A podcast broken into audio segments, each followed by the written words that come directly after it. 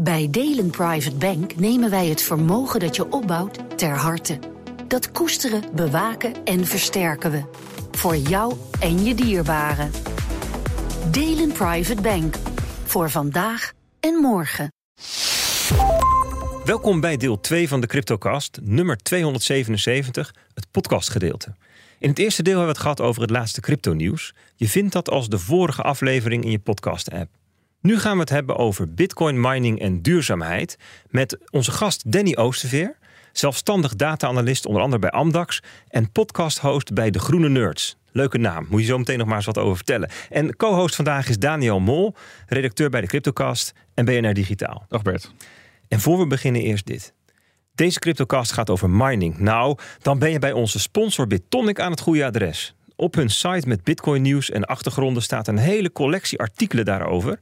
Van een eenzame miner die met veel geluk een, zelf een blok vond, tot uitleg over mining in Kazachstan en de aankomende halving. Na deze podcast kun je rustig een kijkje nemen op bitcoin.nl. Net als de Cryptocast, mogelijk gemaakt door Bitonic. En luister je graag naar de Cryptocast, vergeet dan niet je te abonneren. En dan ben je direct op de hoogte van elke nieuwe aflevering.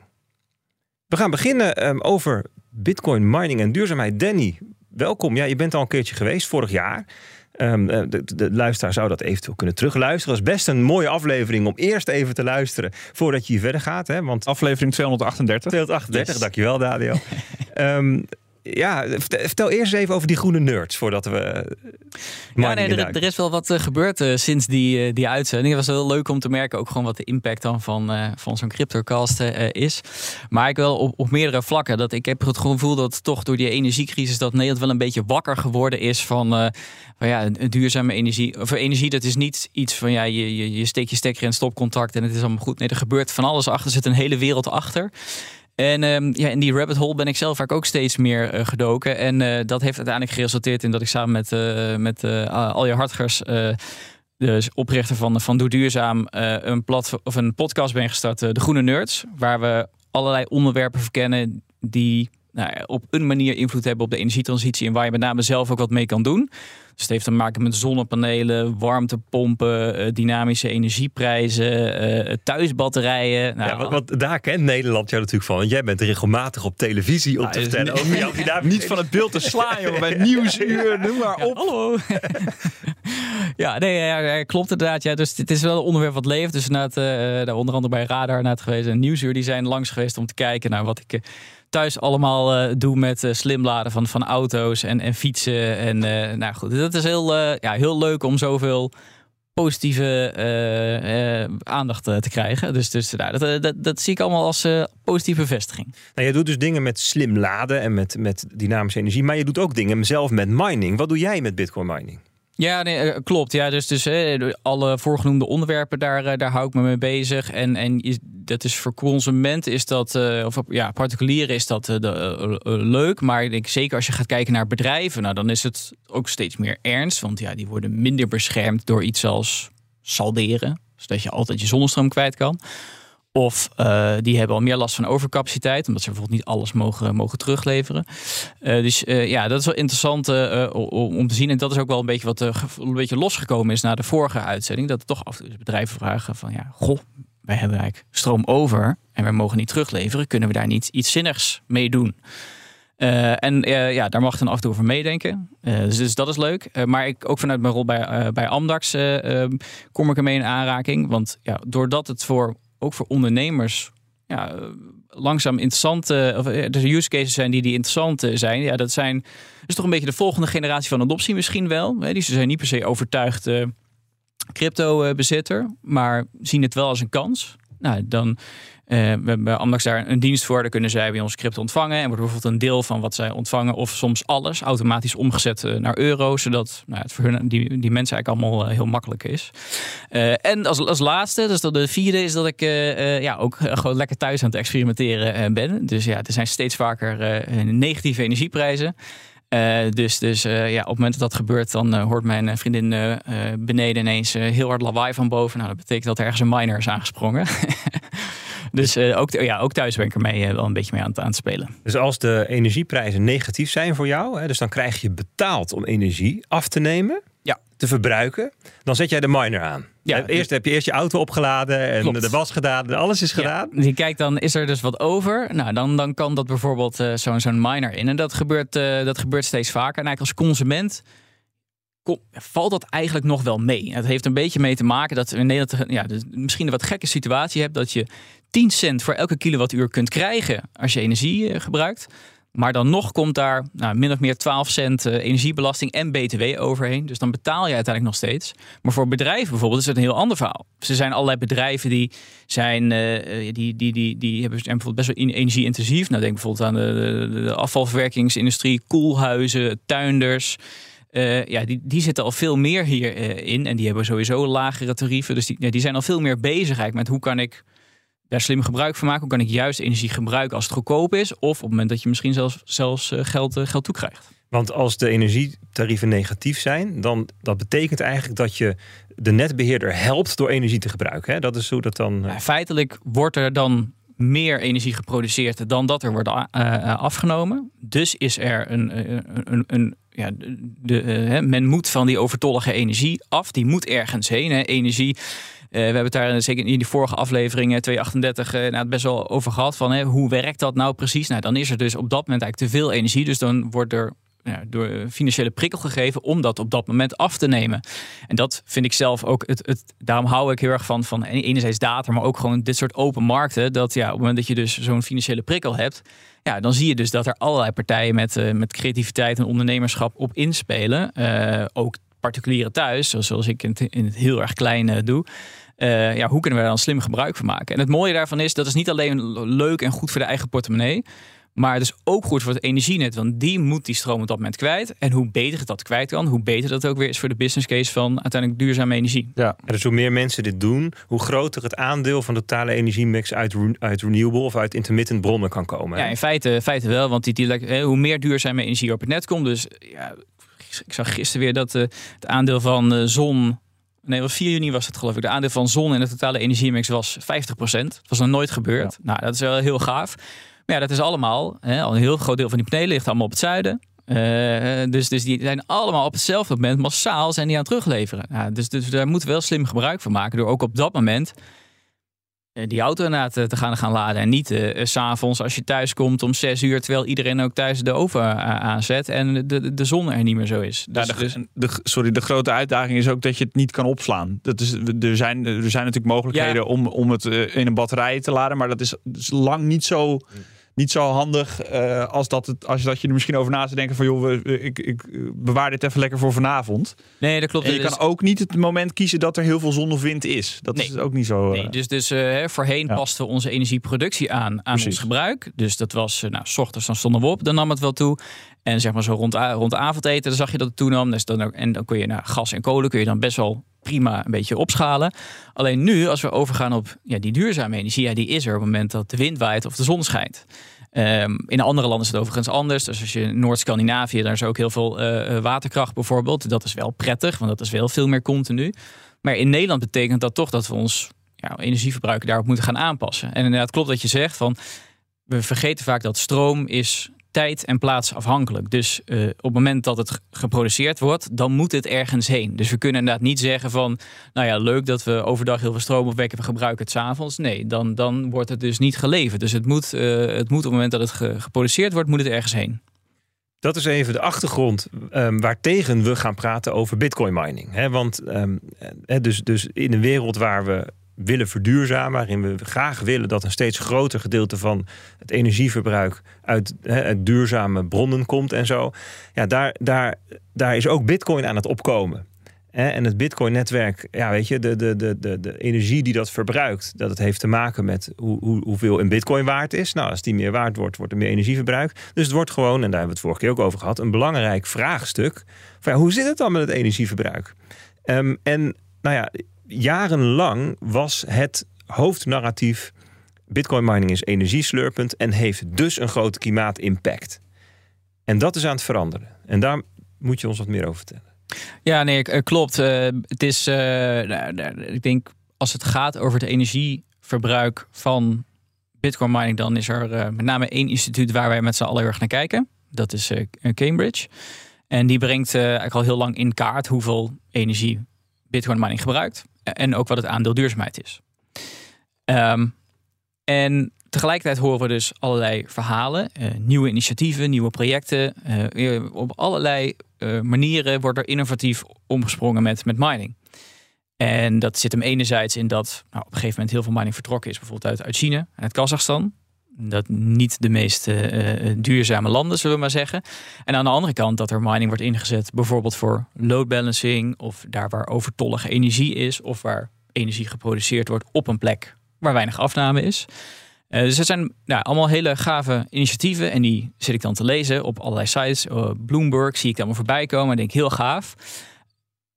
Maar op een gegeven moment wil je dat ook wel gaan terugzien in cijfers, in zo'n energiemix. Want die verhalen zijn natuurlijk tof, maar wat doet dat dan op het totaal? En dat, vond ik best, um, in die Cambridge cijfers vond ik dat altijd lastig terug te zien. En, en ja, nu uh, zijn er nieuwe cijfers gepubliceerd door Daniel Batten. Dat is een wetenschapper die uh, bezig is met precies dit, het in kaart brengen van de energieconsumptie van bitcoin mining en het aandeel duurzame energie. En hij heeft, uh, uh, nou, heeft zich heel druk gemaakt. Er is veel, veel werk ingestoken om nou, een, eigenlijk een verbetering te doen op de cijfers van Cambridge. Om, uh, om dat in kaart te brengen. En nou, die resultaten die, nou, die zijn best, best bemoedigend. Maar nog heel even terug, Danny. voor we echt dieper die cijfers ingaan. Want daar, dat, daar heb ik wel zin in. Maar dat verhaal van oké, bitcoin mining kan best wel goed samengaan met, met duurzame energie. Waar zit dat er dan in? Waarom is bitcoin mining Waarom heeft dat die unieke features dat, je, dat we die, die koppeling vaak maken? Ja, dat is, uh, er wordt wel eens gezegd uh, greenwashing, maar daar ben ik het heel erg mee oneens. Ik denk dat veruit, veruit het grootste deel van wat Bitcoin nu zo'n interessante energieafnemer maakt, is dat het eigenlijk, ja, het is eigenlijk een heel economisch wezen die er constant op zoek is naar de goedkoopste uh, de goedkoopste energie. Want dat is de plek waar het heen wil. Het, is, het gebruikt uh, zeg maar 80 tot 90 procent van de kosten zijn energie. Bitcoin mining is relatief plaatsonafhankelijk. het heeft bijna niks nodig. Het is heel erg mobiel. en het is best wel het kan eigenlijk heel goed ook traploos worden afgeschaald. Dus het hoeft niet constant vermogen te draaien. Maar het kan ook teruggeschaald ja, het, het, verhaal was eerst van je kunt het heel snel aan en uitzetten. En inmiddels is dat je kunt het heel makkelijk ook dimmen als een soort dimmer. Klopt inderdaad, ja. ja, ja. En, ook, uh, en met name ook dat het zo snel kan. Want ja, load balancing, ja, ik ga er niet, zal er niet te, daar kan ik ook weer een eh, twee uur over vullen. Maar je kunt op allerlei niveaus load balancen. Eh, dus dat kun je zeggen van nou, op het moment dat er heel veel zon is, dan zou je kunnen opschalen. Maar er zijn ook op, nou, bij wijze van spreken, de, de seconden, de microseconden, zijn er ook allerlei fluctuaties. Je moet een stroomnet ook opvangen. Nou, daarvoor is het best wel handig als je snel kunt bijschakelen. Nou, dat was altijd uh, lastig, want een beetje technisch, op het moment dat je de load aanpast, dan gaat een miner, uh, die, die schaalt ook heel even terug. Die moet eventjes opnieuw opstarten. Maar er zijn ja, bedrijven die zijn zo bezig geweest met dit aan het optimaliseren. Riot is daar een mooi voorbeeld van, maar ook Marathon, die ja, zodat ze echt super snel die capaciteit kunnen aanpassen. Het is echt uh, ja, indrukwekkend als je ziet hoe die vooruitgang uh, gaat. Ja, dus die bedrijven zien ook wel dat dit een hele belangrijke use case aan het worden is voor Bitcoin mining. En daar dus echt op innoveren. Dat is. Nou ja, je zegt, je zegt eigenlijk van uh, Bitcoin miners zijn altijd op zoek naar de goedkoopste, de plek waar de goedkoopste stroom te vinden is. Ja. En die plek, daar kunnen ze ook altijd heen, want ze zijn hartstikke mobiel. En waar is de goedkoopste stroom te vinden? op plekken waar een ander het niet hoeft. Dat klopt. Niet kan gebruiken. in het verleden zag je natuurlijk nog wel eens dat het in. Uh, de, nou, laten, we voor, laten we even China en Kazachstan als voorbeelden nemen. Daar was ook goedkope vieze-energie. dus, dus je kon niet zeggen dat het automatisch naar duurzame energie gaat. Maar uh, nou, naarmate uh, er steeds meer hashrate komt, er komt over, ik geloof, 10 maanden, 11 maanden, 10, komt er weer een halving aan. Dus dat betekent ook weer iets voor de winstgevendheid van mining. Dus er komt steeds meer druk op te staan. En er is een enorme industrie van allerlei van dit soort bedrijven die proberen dat zo goedkoop mogelijk te doen. En wat je uh, ziet is dat, nou, dat het bij toch van vaak fossiel dat het daar wat sneller gaat kraken dan, dan bij duurzaam, waar eigenlijk nog veel meer ruimte is voor, voor verbetering. Dus je ziet dat, ja, oh, eh, bijvoorbeeld toen maar Kazachstan, daar, daar waren nou de kosten wel laag. Alleen, ja, daar ging het helemaal fout uh, met de stabiliteit van, het, van het net. Dus uiteindelijk zijn daar miners in beslag genomen en is die industrie er voor een heel groot deel weg. Tegelijkertijd biedt De, eh, met name bijvoorbeeld waterkracht, eh, maar ook, uh, zon en, en wind in, in, de VS bijvoorbeeld, waar lokaal heel veel overschotten zijn. Maar ook het oplossen van load balancing vraagstukken. Ja, dat zijn juist hele interessante kansen die eigenlijk alleen maar weer extra kansen bieden voor het verdienmodel van, van mining. En je ziet dan toch dat het daar, dat het vooral naar dat soort dingen toetrekt. Dus je ziet echt dat er een beweging is van fossiel naar duurzame energie. Ja, nee, ik vind het een mooi voorbeeld vind ik bijvoorbeeld uh, de CryptoCast 263. Toen hadden we Nico Smit in de studio. Bert was daar co-host uh, toevallig. Dat is dus iemand die is in Paraguay, of all places zou ik bijna willen zeggen, bezig met uh, bitcoin mining. Uh, volgens mij is Paraguay 100% uh, duurzame energie, omdat ze daar onwijs veel waterkracht hebben. Nou, daar is dus ook heel veel over. En dan is de oplossing dus, nou ja, het is misschien een beetje de gekke plek en niet de plek waar je het eerst aan denkt, maar daar is de energie gewoon heel veel over. Rijd er een bitcoin miner naartoe, een bitcoin container naartoe en je, je kan geld verdienen. Ja, container, containers. Hè? En dat is, hij vertelde, dat ging echt om gigantische hoeveelheden. Ja, ja ik denk dat we echt onderschatten dat heeft me ook wel, uh, daar zullen we zo verder over hebben. Maar naarmate ik in die cijfers van Daniel ben gedoken, zie je toch wel, je onderschat misschien soms wel ook weer uh, van waterkracht, van hoe ontzettend veel energie daarin zit. En het is niet alleen Paraguay, maar dat is ook het noorden van Scandinavië, van, um, van Noorwegen bijvoorbeeld. Daar is ook heel veel waterkracht. Maar ja, dat kan eigenlijk niet via transport naar de rest van Europa worden gebracht. Dus de, de, de energie is daar bizar goedkoop. En Nico vertelde dat, hij, dat in, de, in de dam tussen op de grens van Paraguay en Brazilië, dat die capaciteit van die dam van die, is evenveel als Nederland aan uh, elektriciteit verbruikt. Oh ja. Dus dat is één, één dam, weet je wel. dus zoveel stroom gaat dat. Nou kijk, dit is weer een mooi voorbeeld van zo'n anekdote waarvan jij net zei van ja, leuk. Uh, in Afrika leggen ze dingen aan en in Paraguay en nou, Marathon die gaat nu ook dingen doen in het Midden-Oosten en allemaal hartstikke leuk. Maar het zijn allemaal anekdotes. En dat is ook vaak de kritiek die wij krijgen als wij het erover hebben als bitcoiners. Hè. En dan denk ik even wij, maar je hebt ook mensen die dat op podiums roepen van uh, het, is, fantastisch voor de. En dan zeggen de tegenstanders of de, de critici. En terecht denk ik van ja. Ja, het leuk dat je een paar voorbeelden hebt waar het goed gaat. Maar als ik kijk naar de cijfers van um, Cambridge of van Digiconomist, dan zie ik um, een koolstofintensiteit van 500, 600 gram CO2 per kilowattuur. Het, is, het zit aan de smerige kant van het spectrum. Um, hoe, komen die partijen daar dan bij om dat te zeggen? Wat is hun methode?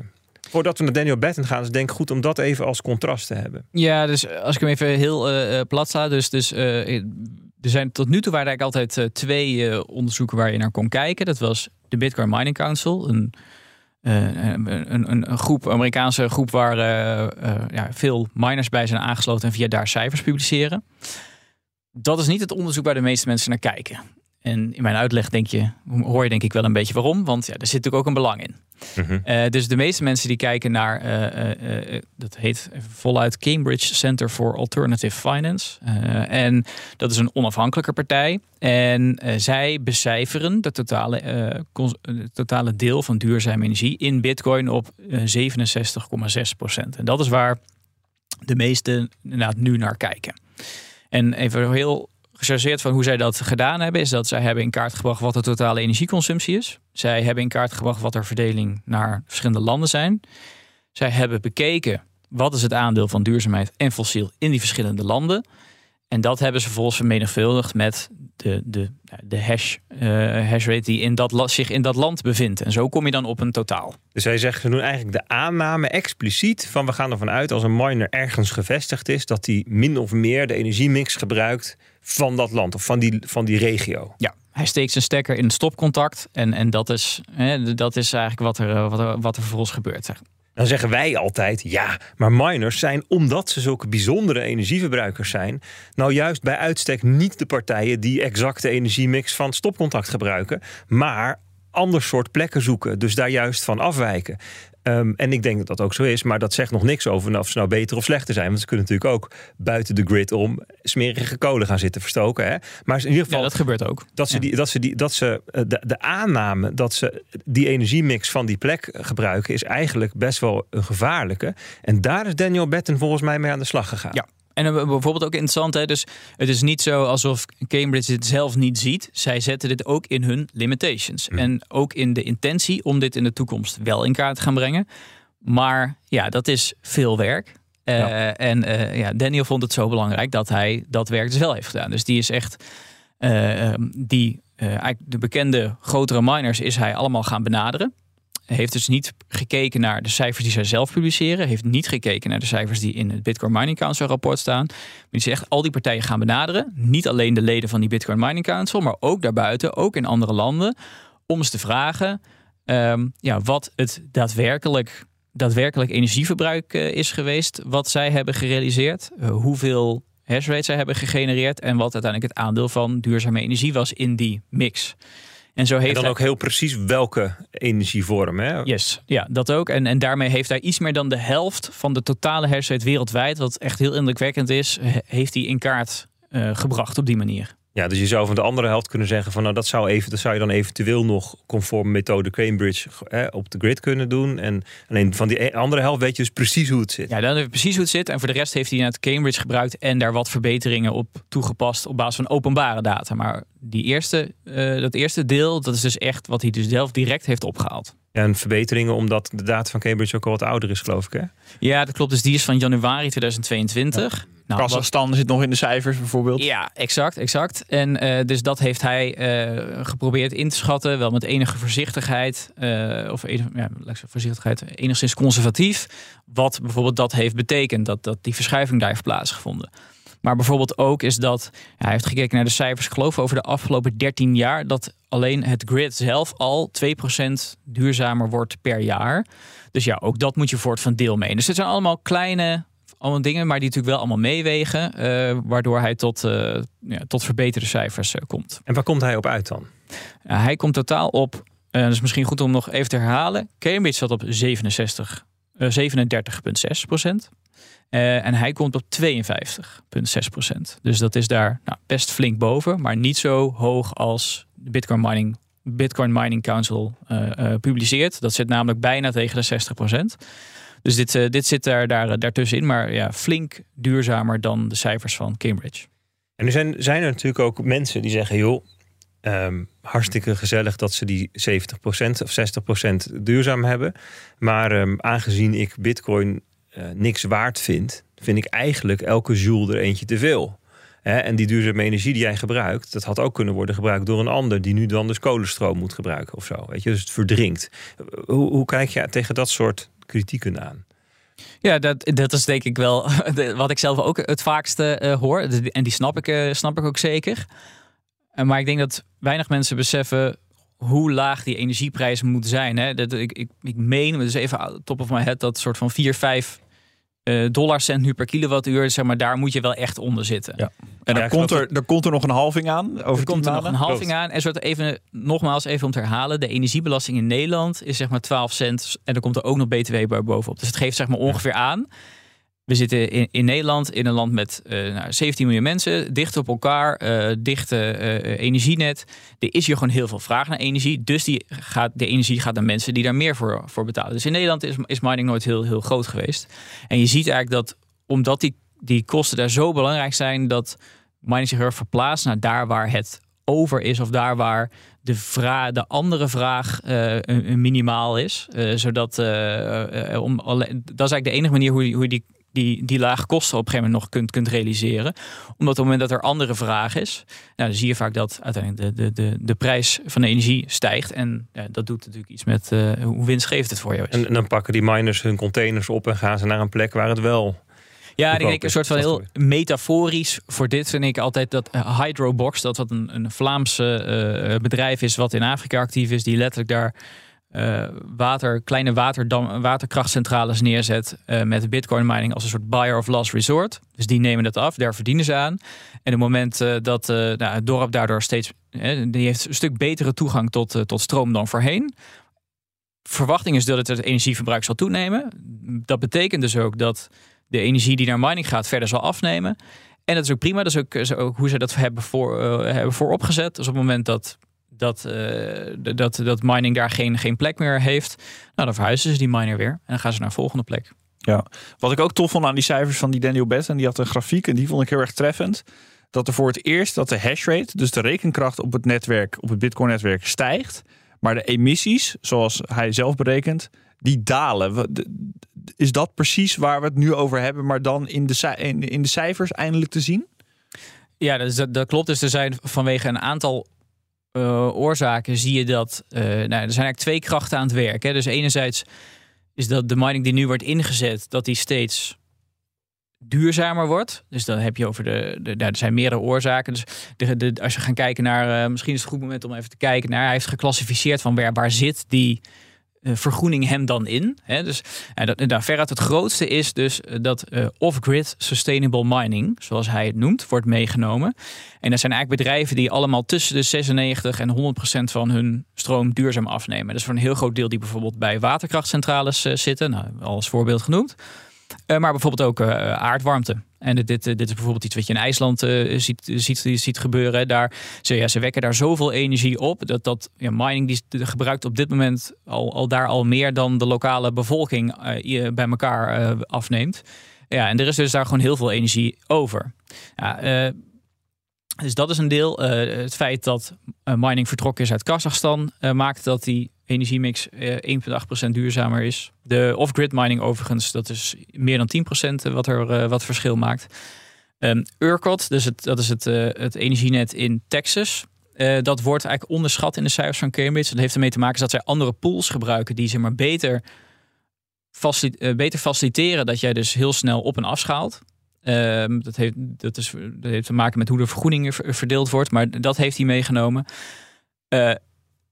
Ik heb ook nog één voorbeeld wat niet een economische driver is. En dat is dat Marathon Mining had ook een miningbedrijf wat uh, overtollig uh, kool gebruikt. Dus er zat ooit, uh, of kolen gebruikt. Dus er zat ooit zat er zware industrie. Dat, is, dat zijn ze op een gegeven moment gaan gebruiken. Um, maar ja, goed, toen besloten zij toch strategisch van ja, wij willen graag een volledig duurzame miner gaan worden. Net als onze andere vestigingen. Dus wij stoppen ermee. Uh, dus, uh, en oh ja, ook dat heeft een uh, positief effect gehad van nou, iets meer dan 1%. Um, er zijn ook wat negatieve effecten, want omdat je off-grid mining meeneemt, nou, dat is soms nog op basis van fossiel, dus daar gaat 0,3% gaat dat, gaat dat eraf. Um, sowieso is er dus een stukje verduurzaming van, van het grid, wat er iets voorbij komt. En dan is er nog het gebruik van het, het afvakkelen of laten weglopen van, uh, van methaan. Um, wat gebruikt wordt en waar in feite uh, een carbon negative effect ontstaat. Dus dat, dat, dat gaat nog een stapje verder. En daar gaan we het zo meteen nog even over. Dat gaan we zo meteen uitleggen hoe dat precies zit. Um, en dan, dan heb je dus dat de, de, de, het percentage duurzaam neemt toe. Dus de, de hoeveelheid koolstof die wordt uitgestoten per eenheid verbruikte energie neemt af. Maar als je totale energieverbruik groeit, en dan kan het natuurlijk zo zijn dat je, je, je uiteindelijke koolstofuitstoot nog steeds wel groeit. En daarvan zei Daniel net van, um, dat, dat meneer Batten ook een grafiekje deelde. Dat dat dus niet het geval is. Dat het stroomverbruik groeit. Ja. Maar dat doordat de, de, de, dat het zoveel duurzaam is geworden. Dat de feitelijke totale uiteindelijke uitstoot in koolstof. de CO2-equivalenten aan het dalen is. Ja, klopt. Dus je ziet, uh, ja, ondanks dat het uh, met de Bitcoin-prijs misschien niet heel florisant uh, gaat, dat de hashrate enorm aan het groeien is nog altijd. maar tegelijkertijd laat hij zijn cijfers zien. En dan met name, laat ik hij pakt natuurlijk het, daar even een, periode van waar dat duidelijk te zien is. Maar beetje zo sinds maart vorig jaar. Dat je wel heel duidelijk ziet dat terwijl dit aan het gebeuren is, dus de feitelijke totale emissies aan het dalen zijn. En dat, dat, hij concludeert, het is eigenlijk pas voor het eerst dat we dit zo duidelijk in data daadwerkelijk zien, zien gebeuren voor onze ogen. Ja, en hij zegt zelfs van oké, het is nu van, uh, ik noem het cijfertjes maar even van 600 gram CO2-equivalent per kilowattuur naar 300 gegaan. Um, en uh, dat komt voor een gedeelte doordat mensen zijn overgestapt van um, intensief naar minder intensief, maar ook doordat er als onderdeel van, van de energiebron negatieve koolstofuitstoot is. Ja. Hoe, uh, hoe werkt dat? hoe moeten we ons dat voorstellen? Ja, dat, dat, dat heeft allerlei uh, uh, schalen. Bert de Groot is hier onlangs ook in de uitzending geweest ja. om daarover te vertellen. Nou, wat er een voorbeeld van waar, waar, hij mee bezig is, is dat er bijvoorbeeld gasverbruik geëlektrificeerd wordt. dus voor onze energietransitie is het belangrijk dat we elektrificeren. Dus dat we zoveel mogelijk naar, naar stroomverbruik gaan. En omdat een deel van dat gasverbruik geëlektrificeerd wordt, is er minder uitstoot en is daar ook sprake van een afname van, van, van, van, van uitstoot. Dat is eigenlijk wat, wat zij daar zeggen. Maar helemaal interessant is er nog als je gaat kijken naar het gebruik van methaan. Want methaan, ja, dat is toch wel een beetje het grote kwaad als het gaat over, over de energietransitie. Het suf is dat het gaat bijna altijd over CO2. Hè? CO2 voor, CO2 na. Mhm. maar toch als je, en dat is als je gaat kijken naar totale hoeveelheid uitstoot is dat ook niet zo gek. Want dat is drie kwart ongeveer van alle uitstoot uh, is... In, in, gram, hè? Gewoon. In gram, ja. precies. In hoeveelheid, ja. Dus niet impact, maar in gram. Um, en uh, ja, ja, methaan is dus flink minder. Um, maar daartegenover staat dat methaan veel schadelijker is. Dus als je gaat kijken naar CO2-equivalente uh, uitstoot, ja, dan zeggen, werd dat gezegd dat in de, nou, volgens mij is dat tot 80, 84, uh, 84, in de eerste 20 jaar is dat 84 keer zo schadelijk eigenlijk dan dat CO2 dat is. Dus dat is echt serieus. En de Verenigde Naties ze zeggen ook van ja, methaan, dat is echt de grootste prioriteit in de energietransitie, dat dat naar beneden moet. Ja, ik heb het even opgezocht uh, als uh, in de voorbereiding. dus dat, je hebt het dan over het global warming potential. Dus in welke mate is een, is een broeikasgas in staat om broeikaseffect te veroorzaken? En dat is dan in de eerste 20 jaar 84 keer zo groot en in de eerste 100 jaar 25 tot 30 keer zo groot. En dat betekent dat methaan voor 20% van de opwarming verantwoordelijk is terwijl het inderdaad maar gaat om best wel kleine uh, aantallen, zeg maar. Hè, en, en, en ook een heel duidelijk aantal aan te wijzen plekken waar dat gebeurt.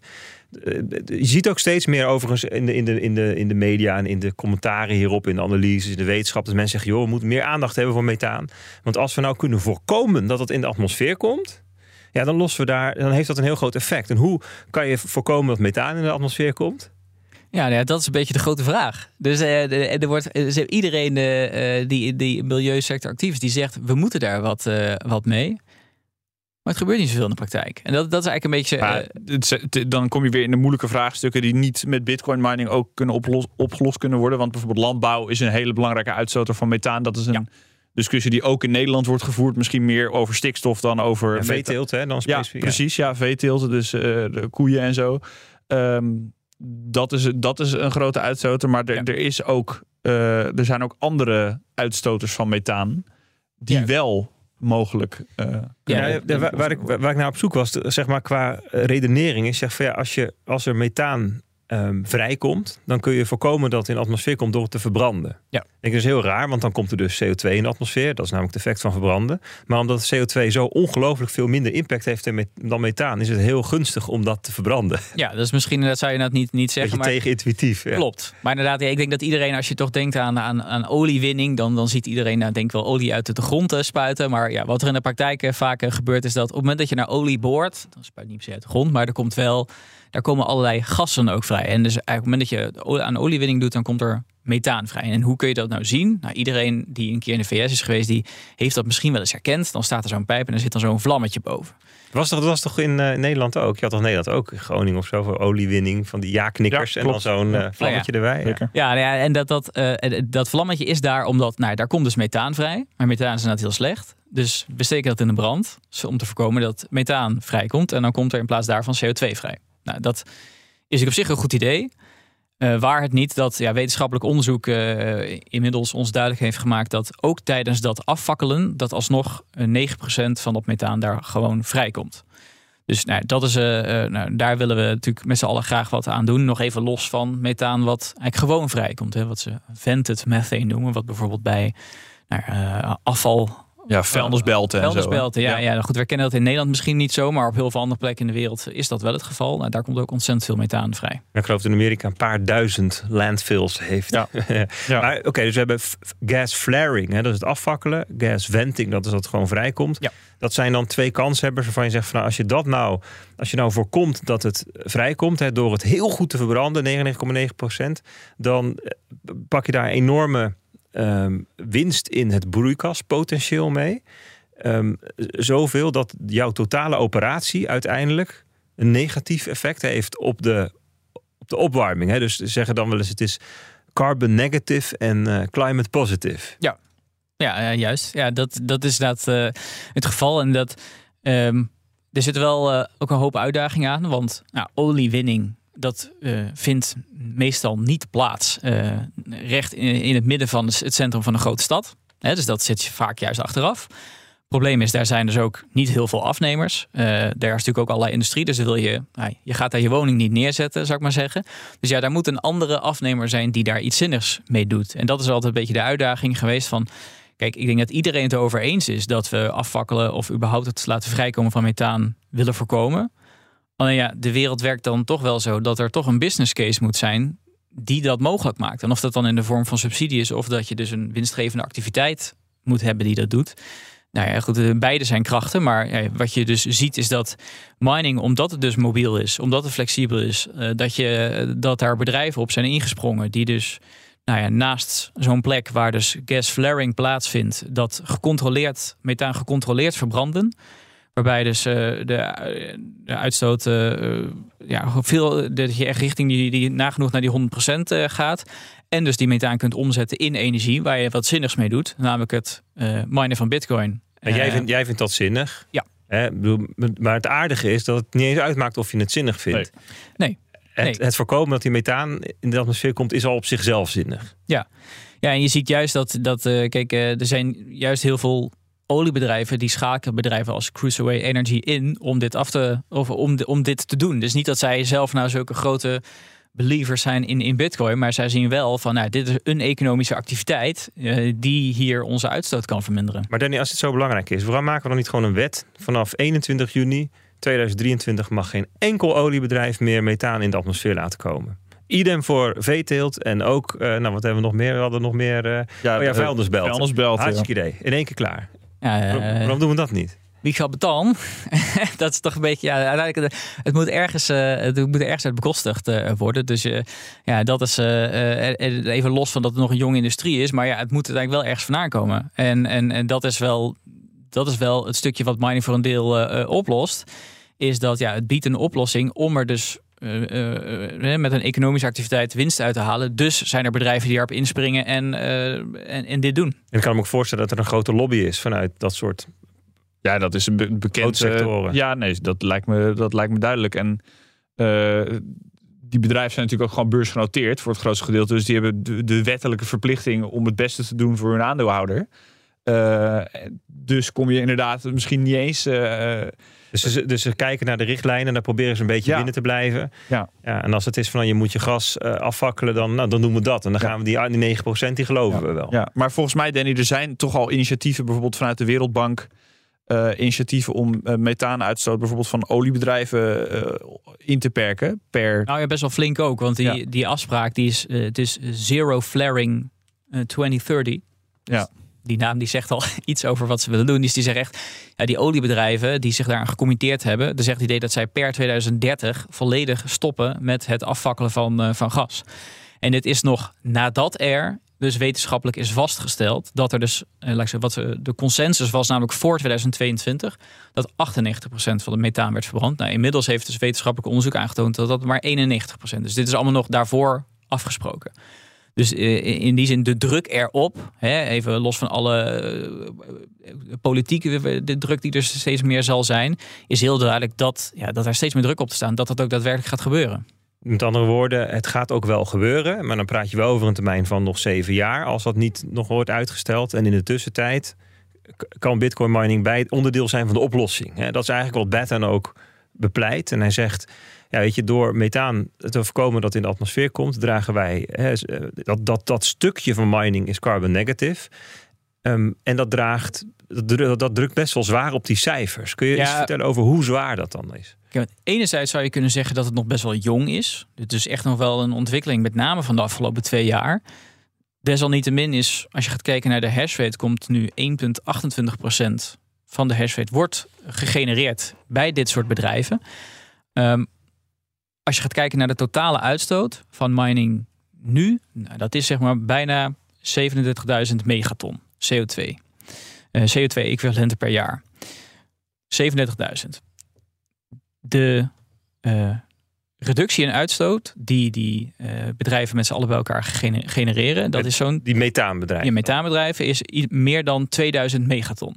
Maar dat is toch nou, dan ga je toch naar, uh, naar best wel een significant deel uh, van, uh, ik geloof wel bijna richting de 5%, 5,7% zie ik dus Het zou eigenlijk 39.000 zijn, maar doordat zij meedoen is het 37.000. Nee, het, zou, het is 37.000 en dat gaat er nog okay, eens af. Daardoor okay. komen we op onder de 35.000. Ah. Ja, dus, dus daar ga je, weet je, zo naar ruim 5%. Reductie heb je in feite al daarmee. Terwijl ze maar 1%, ongeveer 1% van de hashrate op Juist. dit moment uh, hebben. Ja, ja. ja. Dus, dus uh, nou ja, uh, dan kun je nou, natuurlijk een rekensommetje doen. Dus dan kun je denken, nou, als dat zoveel groter is, hè, van, van ja, wanneer, zou ik, wanneer is het dan zo groot dat het eventueel volledige uitstoot zou, zou kunnen compenseren? En dan ga je natuurlijk naar het soort theoretische beeld toe. Maar uh, nou ja, als je zeg maar ruim een factor 15, uh, nu, als dat nu een ruime factor 15 groter zou zijn, nou, dan kom je wel in de buurt van dat je je in feite je volledige uitstoot naar nul zou kunnen brengen. Is puur dit stuk, even los van alle andere ontwikkelingen, want hij schetst natuurlijk ook, we, zijn sowieso aan het verduurzamen. Hij verwacht de komende jaren ook alleen al van, van, van het grid, bijvoorbeeld dat dat richting, of alleen van de andere ontwikkeling, dat het al naar 4% per jaar erbij gaat. Nou, tel daar deze ontwikkelingen bij op. Uh, ja, hij heeft een, ja, ik zeg wel gewaagde forecast, vind ik zelf. Maar hij zegt eigenlijk dat in de tweede helft van 2026 verwacht hij dat de uitstoot van bitcoin mining globaal om die redenen naar nul zou kunnen gaan. En dan daarna dus in de eerste helft van 2027 naar dat, negatief. Juist. En dan, want je noemde net dat getal hè, van 1,7 procent versus 5 procent. En dat is dan nog hoofdzakelijk gebaseerd op flaring. Ja, het is, dat is wel, dat is, ja, hoe dieper je in die cijfers gaat, het is super interessant. Maar uh, uh, eigenlijk als je gaat kijken naar, dus, je hebt dus een aandeel dat is flaring en venting. Hè. Venting ja. nogmaals dat het gewoon de lucht in, in gaat. Ja. Wat dus gebeurt bij vuilnisbelten. Um, als je gaat kijken, dat aandeel is eigenlijk zeg maar, in, in, in, in, in percentage van de, van de hash rate, dat is, ik meen 0,01 procent. is echt heel klein. Mm -hmm. Maar de impact is, uh, ja, die is echt uh, gigantisch. Uh, dus dus zeker als je... ja, tien keer zo groot. Want bij, bij flaring is het 9 procent. Ja, dus dat is echt precies. Dus letterlijk inderdaad gewoon bijna keer 10.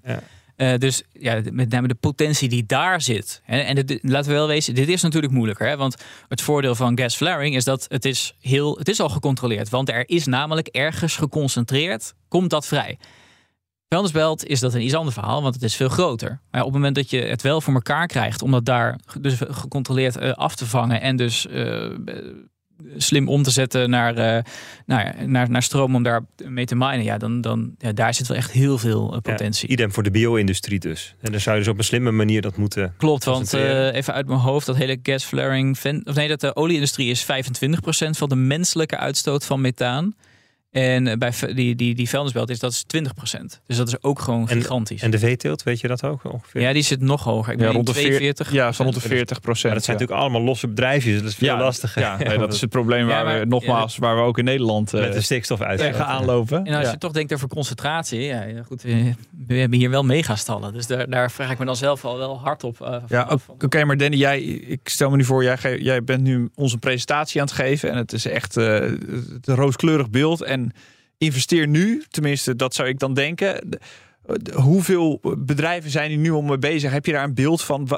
Is dit, is dit echt iets wat leeft binnen de, binnen de bitcoin en misschien wel eh, daarbuiten in die, in die energiewereld? Is dit nu een narratief waar iedereen van denkt, joh, we moeten hiermee aan de slag? Want dit is gewoon, we laten hier... Eh, ik, denk dat iedereen over dat narratief heel enthousiast is. Maar eerlijkheid gebied te zeggen, is dat het is ook gewoon een hele jonge industrie. He, dus, dus als je gaat kijken naar de bedrijven die, die, die nu aan, uh, aan het kijken zijn van hoe kunnen wij methaan die volledig vrijkomt, hoe kunnen we die nu beter uitnutten. Ja, dat, die aantallen zijn gewoon nog niet heel groot. Dus daar wordt van alles nog ontwikkeld en dat moet gaan, gaan schalen en die moeten dat bewijzen. Hè, zodat dat uh, groter wordt. Ik denk dat iedereen over de potentie, uh, er, zal niemand het, uh, er zal niemand tegen zijn. Maar het is ook nog iets wat, wat duidelijk nog moet, moet groeien. Het, het, is inmiddels ook wel in Europa, dus even de naam kwijt, Skillity Mining. Dat is een Iers bedrijf. Nou, die zijn inderdaad daar bijvoorbeeld in, biogas in Ierland zijn ze daar mee bezig. Dus nou goed, het, het, is, het is groeiende. Maar als het groeiende is en het besef wordt groter dat dit nodig is, maar ook dat het waardevol is. Hè? Ik bedoel, uiteindelijk gewoon methaan. Het is gewoon natural gas. Hè? Krijg je dan ook niet concurrentie om dat gas? Krijg je dan niet ook straks dat, de, de, dat, dat bedrijven meer kunnen vragen voor het gas? En dat het uiteindelijk te duur wordt voor de bitcoin miners? Ja, zeker. Dus het is misschien ook weer een tijdelijk verhaal. Voor, voor een deel uh, zal dat gelden. Hè? Dus, dus als het gaat over. Uh, Nou, dat is een, als je het, ook daar weer van stel, stel je projecteert dit op Nederland. Ik denk dat daar heel veel alternatieve afnemers zijn in Nederland. Dus ik zie dat hier niet zo snel gebeuren door de rol van mining. Mhm. Omdat er gewoon, ja, we kunnen ook heel veel andere zinvolle dingen met die, met die, met die energie.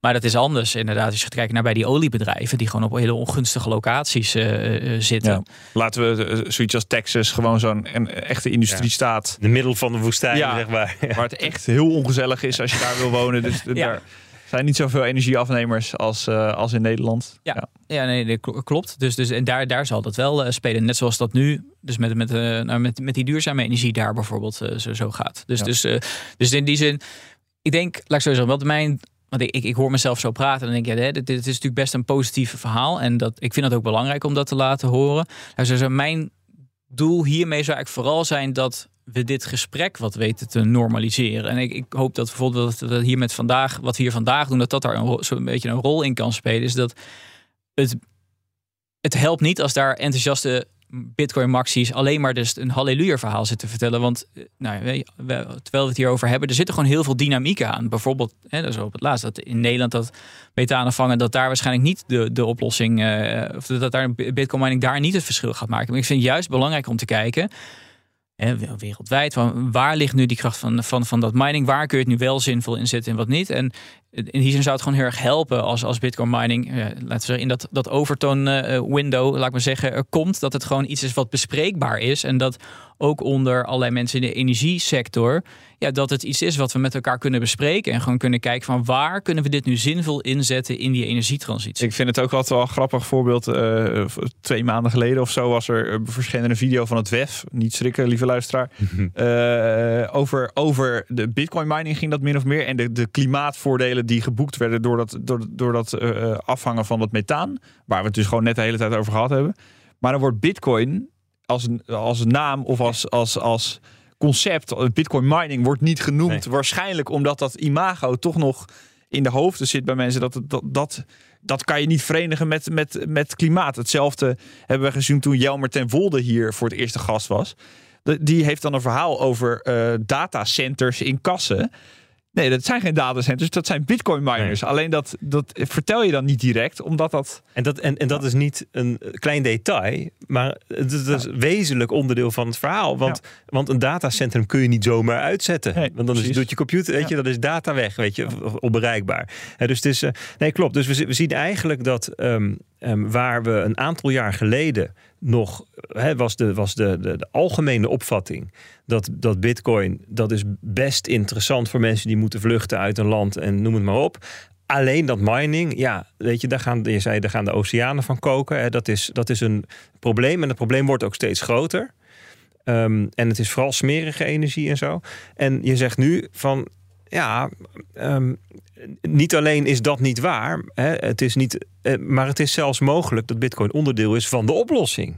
Het kan een kracht ten goede zijn. En, Ja. en ik denk van daarvoor zou het heel hulpvol zijn als we dat eh, met z'n allen het een onderwerp wordt wat wel bespreekbaar is en dat we het niet moeten vermijden als we of het inderdaad flexible data centers noemen, maar dat we het gewoon een beetje bij de naam kunnen noemen en gewoon met elkaar kunnen zeggen, maar waar vinden we het zinvol of wat, waar niet? Heb jij het idee dat er, ehm, dat er inmiddels ook ehm, zeg maar in mainstream kringen, dan bedoel ik media, kranten, eh, websites, politiek, ehm, energiebedrijven, in dat soort kringen daar op een neutrale manier over gesproken wordt, het gewoon bekeken wordt?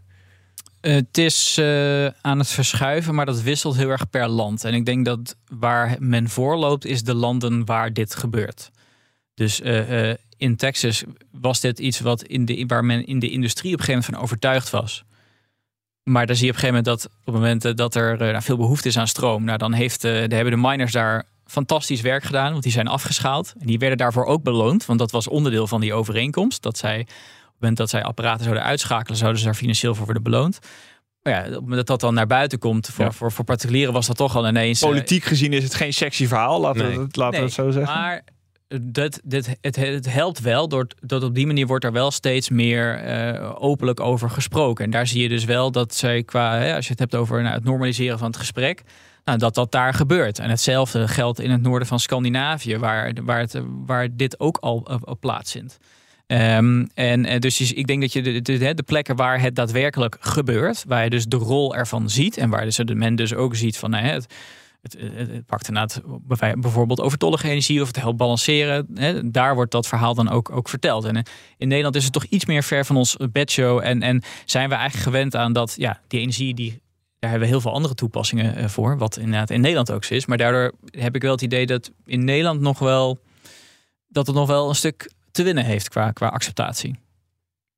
Ja, dus eigenlijk ehm, ehm, zie je ook op dat vlak een verschuiving langzaam richting iets positiefs. Ehm, het is, het, je schetst toch een soort hoopvolle toekomst. In, in hoeverre is dit belangrijk voor de toekomst van Bitcoin? ik, uh, ja, ik zou zeggen, belangrijk voor Bitcoin. Um, ik denk dat het wel belangrijk is dat als je het hebt over na maatschappelijke acceptatie, dat we dus inderdaad nu door cijfers beter kunnen zien hoe duurzaam het is. Uh, en dus inderdaad we kunnen kijken waar is het een force for good. Dat is niet alleen maar omdat we dat hè, vanwege maatschappelijke acceptatie, maar ook gewoon ja met mining. Uh, het is uiteindelijk gaan we de, het hele netwerk zoekt dus die lagere prijzen op. Dus de, daar, gaat het ook achteraan. Dus dat is lijkt de, de intrinsieke kracht die, die in het hele netwerk zit om dus die goedkope energie op te zoeken. En ja, in dat, dat doet het al. Maar daarbij is het denk ik ook belangrijk hoe uiteindelijk we als maatschappij eh, ons daartoe verhouden. Dus, dus in de, op dat vlak is het zeker, eh, is het zeker uh, goed dat, nou, dat we het daar steeds meer over gaan hebben. Mooi. Lijkt me een mooi punt om uh, te gaan afronden, Daniel. Heb jij nog dingen die je aan de orde wil stellen? Nou, ik had nog een tweetje van die Daniel Batten zelf. Die zegt in de eerste 125 dagen van 2023. En nogmaals, ik heb zijn onderzoek uh, niet helemaal gelezen, maar daar heeft hij geconstateerd dat het aantal positieve uh, berichten over mining en duurzaamheid, uh, dat is het, in de verhouding 4 tot 1, zeg maar positief negatief. Dus ah. hij constateert, de Kijk. media is ook onto it, zeg maar. er staat bijvoorbeeld ook een screenshot van het FD bij. Dus nou, ja, dan weet je dat het, dan weet je dat het goed is. Dan weet je dat het goed zit. nee, dit is, ja, dit is inderdaad een positief verhaal. Ik denk ook dat het heel erg uh, voor het narratief in de, voor de cryptomarkt als geheel heel erg helpt dat Ethereum natuurlijk naar proof of stake is gegaan. Dat we niet meer uh, die ander soort mining, vooral met bijvoorbeeld GPU's of, of van die, ook van die gespecialiseerde equipment, maar andere equipment dan Bitcoin, uh, dat die mining dus ook is weggevallen. Misschien moeten alle andere coins ook eens gaan nadenken van joh, hey, ik, proof of work heeft misschien niet zo heel veel zin meer, want Bitcoin is gewoon het proof of work project. En als we dan inderdaad al alle, alle, alles kunnen inrichten om op Bitcoin te minen en dit soort dingen uh, te gaan ondernemen. En dat de rest van, uh, van crypto dan gewoon. Ja, dat het gewoon een. Dat het gewoon een, een, dat we eindelijk weg zijn uit het narratief van het is vies en het is smerig. Maar het lost aan beide kanten iets op. Namelijk aan de kant van een betaalsysteem en aan de kant van het klimaat. Mooi, schitterende woorden.